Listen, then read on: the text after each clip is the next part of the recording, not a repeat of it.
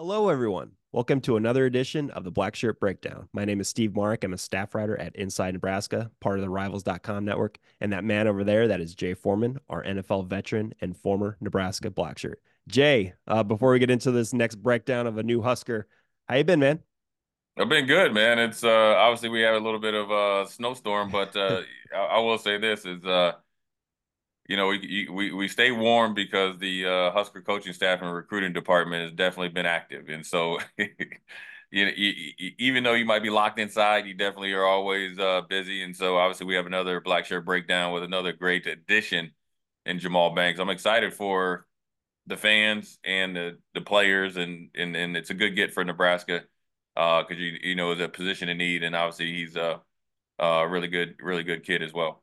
Absolutely. So. Uh... As Jay mentioned, we will be breaking down Jahmal Banks, a transferred wide receiver from Wake Forest. He spent the past four seasons at Wake Forest. Um, uh, just a little background on him. The last two seasons, he has a combined one hundred one catches for one thousand two hundred eighty-nine yards and thirteen touchdowns. When uh, Sam Hartman was throwing him the football, um, it, it looked good. I mean, uh, Jahmal Banks had plenty of opportunities, um, but that was not the case last season as Sam Hartman transferred. Uh, Sam Hartman transferred to Notre Dame, and uh, last season just um, w- Wake Forest just did not have the um, quarterback play that Sam Hartman provided in two thousand twenty-two for Wake. Three different guys uh, uh, through passes started um, at quarterback for Wake Forest, so Jahmal Banks had kind of like a weird quarterback situation um, last season at Wake. Um, but yeah, so six foot three, two hundred eight pounds. He checks off the boxes that Nebraska was kind of hoping to get out of the transfer portal with the, at the receiver position. He's size six foot three, two oh eight, uh, veteran type, type of guy. He's played in forty-four right. career games, four seasons. He's not, he's not just like a true freshman that Nebraska was leaning on last year. Um, and leadership. If you talk to, uh, Jahmal Banks, I, I implore everybody listening to this to go to Inside Nebraska and check out my, um, story on Jahmal Banks. The guy is a leader. I mean, he speaks with um, power, I feel like, and I think it's going to just going to be a really good thing for Nebraska's wideout room, Garrett McGuire, to have somebody like Jahmal Banks, just an older guy, veteran dude who's been there, done that, um, come in and, and show all, all the young, talented pieces in Nebraska's room. And there are plenty of them.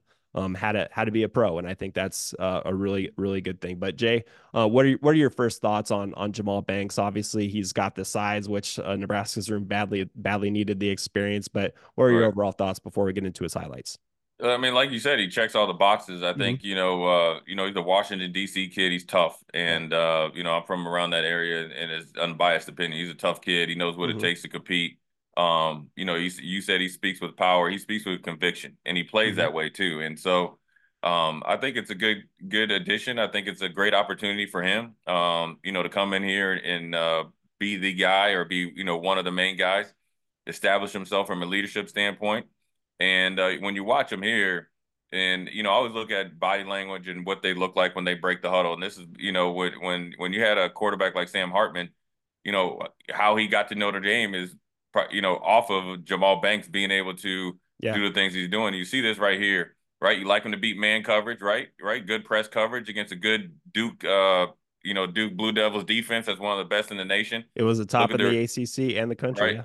The fluid uh, release. You like this right here. He knows exactly where he's going. He's physical, right? And you like to see him win right here, right? Yeah. You're right. That's, that's probably defensive pass interference, but what does he do? He wins. Strong. When you talk about playing to your size, right? Yeah. He plays to that six three, two oh eight, two ten, or whatever you, you know, whatever you, you know, you know, whatever he checks in at. He plays to that. He doesn't play soft. He doesn't play um, finesse. He's getting into it. He likes it. And he, you know what I like? He knows how to run routes um, in and through contact, and even to where it's a defensive pass interference.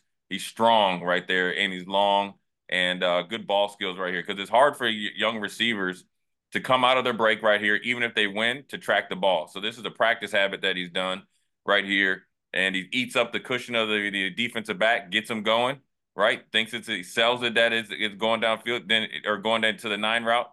And then he's able to stop, right? Good, look at that good base coming back, tracking the ball. Mm-hmm. And I like it even better, Steve, as you always say, two hand, hand catcher yep. right there. Big, strong catches or a big, strong catch. And he gives you a little bit of run after a catch. If he would have kept his balance, he would have probably tried yeah. to get a couple of yards there. For sure. And a lot of, I did a little film research on Jahmal. A lot of his uh, catches were just maybe underneath routes, stop routes, where he was able to use his his big frame against the smaller D Bs. But there were times where he um, was was more of an explosive threat down the field. And I thought this one was a really good uh, route and throw by the quarterback. This was a third string quarterback that uh, he that had uh, was throwing to Jahmal Banks uh, last season, but uh, he made this throw. And I, I just really like the separation that Jahmal uh, really gets uh, right off the line of scrimmage. He beats his guy. Um, and, and, and, and, you know, it's against a, a Pitt defense that is um, traditionally pretty good, um, maybe kind of a, a off year last season, but um, really good uh, route, throw, everything from here. Well, this is right here. This is against what a, a coverage called two man, right? Okay. So it's man to man with cover two. You see the two high safeties right here. So he's playing uh, a press coverage inside, and you're, you're, you're trying to make the quarterback make a pro type throw, yeah. but you got to win at the receiver position. And you see he wins right away off the off the line of scrimmage, doesn't lose his leverage as far as getting too far off the numbers until he has to. And then he gives the the enough uh, space for that quarterback to fit it in there between the corner and the safety, even though the coverage is thought to be to to stop this type of route. So, you, you know, there's the there's the the the the the details is what's most important right here, right? So we're look where he starts right here, a little bit inside the numbers, right? He knows mm-hmm. this guy has inside leverage. Right, so you know he's going to get a free outside release. A, a, a rookie guy was going to go way outside. What did he do? Hug the numbers and get didn't get too far to the sideline, because if you get too far to the sideline, it allows the safety to get a you know a step or two over there to pot- potentially make a play on the ball or mm-hmm. a pass breakup. And I like it where he he he doesn't lose his leverage. He gets back into the coverage, right, and then he has that nice little kind of. It, it wasn't even a push off, but it's just a little hand fighting right there to create that yeah. last second at separation. And he's and he's savvy enough to understand that just that little stab right there is going to slow down the corner, and then he's not going to impede his speed down the field. Watch this right there. See that right there? Yeah. That little stab. Nobody can see it, right? Stab mm-hmm. right to the chest. It's a it's stiff quick. arm. It's sharp right. and quick. Right. Stab him right here. Then he gets his hands back up. Look at the ball and the tracking skills. I always talk about this with high school kids, but he's obviously a college veteran. The ability to catch it right here. Look at that hands catcher into the bucket. Good, and then he gets a couple yards after uh, the catch right there. Good. Look, man, um, this is what you want. And, and one thing about it is for him to have you'd be able to do these type of things, you know, in two different games, and I'll, we'll see another one with three mm-hmm. different quarterbacks. Let you know that he is going to compete every day, and he's going to put a good product out there regardless of the quarterback. And that's obviously something uh, that Nebraska had this year. So where you know consistency is what they're looking for, and productivity comes off the consistency. Another popular route from Jahmal Banks at Wake Forest during his career there, the slant. I mean, again, right. the big body, the big frame, uh, put that up against the smaller D B. He's got the advantage, and they did that quite often, especially with that slow mesh um, offense that Wake Forest likes to run.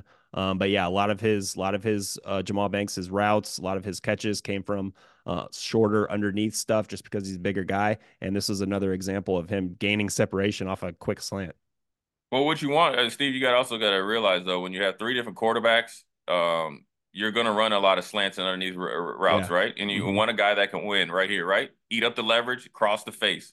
That's a great route right there. Watch yeah. it. Watch how he comes off the ball right here, right? A little bit of off man, right? Eats this guy up right here. Doesn't give away his route right there. Eats it up. Knows that he's going to try to get, you know, stop him from going crossing his face. Foot in the ground, head mm-hmm. snap around, first down. That's even more important. Right? This is the type of win that you want when it's third and or second and eight. But just imagine if it's third and eight. He is yeah. going to get the first down and then some. And yes, he has a big body, but when you have the rotation of quarterbacks, you have to run routes that were more safe throws. And so when you're able to win uh, effectively and efficiently, both in press and off man and different coverages that that are meant to stop him, because you got to think Jahmal Banks is the number one receiver. Uh, he's showing you a, a array yeah. of talent right here that's uh, pretty appealing, obviously, to Nebraska and, and many other schools uh, that were recruiting him. And for this final highlight that we are going to break down, I went back to the two thousand twenty-two season and checked out his game, his his effort against Clemson. Uh, mm-hmm. Really good, really good uh, performance. That was back when they had Sam Hartman, and I really, really, really liked this um, route concept from from Banks here. He beats Uh, his corner number two. I apologize. I don't know who that is, but he just wins right away. And Sam Hartman throws him a good ball. And again, he goes up and high and uh, gets this ball. Well, you look at it right off the get-go. If you go right from the beginning, um, right here, look at the knee bend and the ankle bend. Six, three, two, ten. Let's say two ten. Look how yeah. look how efficient. Look at this. Look at this release right here. right? A little hezzy for you basketball players right there. Stick, mm-hmm. I'm gone, right? Mm-hmm. And what I say, Steve, when they're even, he's leaving. He's leaving. And that's what and that's what he's doing right here. Watch how he hits him with the hezzy, plants outside, outside, gets back into the route. Look at this, right? Yeah. Doesn't run away from him. Look how he gets back into the defender. Not mm-hmm. only does he beat him, now when you get back into him, look, you force him to for a pass interference, right? So mm-hmm. you can't question the speed right here. Now he's at top speed, goes, goes for another swipe. And then what he does, he's big enough and strong enough to yep. track the ball and make that fifty-fifty catch. And it's actually pretty good coverage there by Davis, because we just see him right there. He might, might be a little quote yeah. of Mister Go thirty. But yeah. Davis right there, Davis the second, I think he is. Yeah, it is. Um, he might be the fourth. Um, you know, really pass interference twice, pass interfered on him twice. But look at Jahmal Banks right here to win against uh, man-to-man coverage and gets a pretty good corner. And watch how he high points it here. And he has enough strength, right, mm-hmm. to not get thrown off by those two attempts to to impede his progress down the field uh, against one of the better defenses in the nation. So you got to think, when you're playing against one of the top defenses in the nation, everybody on Clemson is on the N F L draft boards. Great fifty-fifty catch right there. Obviously a great throw, but even a better route. Look at this right here. Eats him up. Look how he gets back into him and then yeah. sells it and explodes it. Skinny post right there, mm-hmm. right? That's uh, you know, uh, a route that's really hard to uh, get, you know, get on sync with your quarterback, mm-hmm. but then also hard uh, route to beat sometimes when you're playing against press man. So when you go back to this, watch this. Great release, right? He knows he, he's got what the coverage that he wants, so he lets, it lets you know he can read the coverage. Ooh, the right explosion. There. Gets back into him and then stabs it, it sticks it, and he's gone. And so it's a really good route by him. Um, even more impressed the more you watch it. Look how quick he is. Yeah. Eats it up. I like it better right there how he gets back into the coverage so the guy can't stay stay with him. Mm-hmm. And so he's he and he's not selling the, the corner route. What he's doing is trying to widen out that uh, number, that defensive back number two here in the middle of his route. When you watch this right about here, right? You see that? He's mm-hmm. creating a separation right there. So he knows the ball is coming uh, between the numbers and the hash. And look where he catches it right about on the hash, right? And so just that little stab and that strength that he has to, uh, you know, not get thrown off his route is what you think or what you want in a uh, – a receiver. Now, look, he's in the transfer portal and he's looking for an opportunity. And for Nebraska, regardless regardless of whether it's, you know, Dylan Raiola, Daniel Kalen, uh, Heinrich Harburg, or anybody else that, you know, steps up in the quarterback room, they're providing assets and, and players to where, you know, you're eliminating a little bit of the guesswork, right? You know, you can throw um, the slant route because he can win press coverage. You know, mm-hmm. he can run a little bit of a bang eight, right? You know, he could beat a cover two beater, right? Essentially what that's cover two man or two, or, you know, two man. And then you see him on a deep route. So he has deep speed. And and the thing is that people don't uh, understand is they always try to like, oh, you got to run a four, three to be a deep threat. No, you got to be able to run precise, good routes. And then mm-hmm. when you're six, a legit six, three, um, mm-hmm. and he's in, you know, I know, he, I don't know if he doesn't want to be so tall to six, four, he's pushing six, four. And the reason why I, I, I'm talking about the height when you're a legit six three, mm-hmm. and, you know, six three and a half, six or whatever, you know, he's a legit six three. And he has long arms. The speed factor of having to run a four three is eliminated because he's probably about a four five, uh, high four four. So when it comes to fifty-fifty balls and he's explosive and strong and he plays big, right? Mm-hmm. Yeah. That he can go up and make those catches and he can create separation, not only by his size and speed, but his route running. That last route that you saw against Clemson was a really good route because he knew that he was on based on his pre-snap read, right? So you're going to see man-to-man coverage no matter what conference you're playing in. And then he was able to win and then obviously provided, you know, the continuity with the quarterback, knew that that ball was going to be hugging the the, uh, the, the, the hash there. So in order to do that, even against press coverage, he had to stick it into that defensive back, create separation, and then go get the ball. That's what you want, fifty-fifty ball, competitive. And so when you're thinking about the different times this year where the inexperience of some of our receivers, which they, you know, they're, they, you know, a year prior, they were in high school. So yep. you got a guy here that knows how to win and win in money time, along with some of the other guys that they brought in that in the receiver room. I think it's a good get. And I'm sure uh, Garrett McGuire has to be super excited. He has somebody he can lean on uh, from a productivity standpoint, uh, two guys. And he also from the quarterback room, whether it's Marcus Satterfield or whoever is coaching the quarterbacks, mm-hmm. um, they should they should uh, feel, you know, excited as well. So Jay, in your uh, experiences, when you when you were a young linebacker back in the day and a veteran came in, what how important was the older guys in your room when you were like a, a just a like you said, a fresh out of right, high school yeah. guy just trying to learn college football? Well, I mean, it's huge on me. I mean, it, you know, if you go in my story or whatever, is you know, Troy Dumas and, and Clint Brown, they showed me everything. Not only by them, you know, physically, you know, kind of helping me learn the defense and and, yeah. and learn how to play, or you know, teaching me how to play and you know, play at the college level. But I was able able to emulate their work habits. You know, mm-hmm.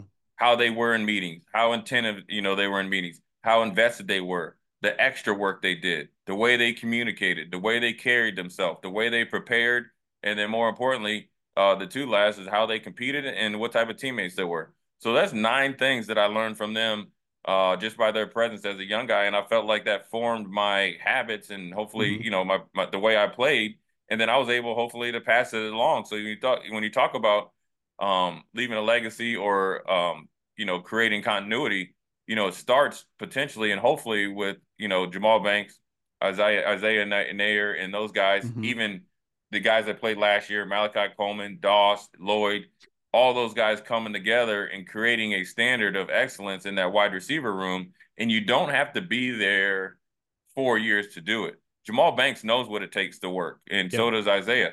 Come in, you know, they both come in from, you know, big time programs, especially Isaiah, you know, in the college football playoffs. So the habits that he learned, you know, at the wide, wide receiver room in Texas, along with Jahmal Banks playing with the likes of Sam Hartman and mm-hmm. then battling through, you know, uh, rotation of quarterbacks this year. Yeah.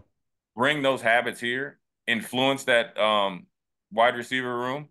And then as they hopefully move on to the next level, they're able to look back and see, you know, the guys that I just mentioned and then some all, you know, taking it even further. And so uh, it's not just the productive on product or productivity on the field with Jahmal Banks, it's the leadership, the toughness, and the mindset, and that's can change with just one or two guys. And and obviously, like I said, Garrett McGuire and the whole Husker staff should be excited. Absolutely awesome stuff from Jay Foreman once again. So, um, Jay, that was fun. Let's do it again next week with uh, you know, maybe maybe Isaiah Neyor, the former Wyoming yeah. Cowboy, Texas Longhorn. Yeah, yeah, man. Hey, listen, man. They, I, I give it. Matt Rhule and those guys keep us busy, so it's all good, yeah. man. And uh. I think it's a, you know, look, they, I think they, the way that they've attacked the portal and their, and their roster is showing that, you know, that uh, they've learned and then, you know, they only can get better. Awesome stuff. All right. For Jay Foreman, my name is Steve Marik, and that was a Blackshirt Breakdown Jahmal Banks edition. We'll catch y'all later.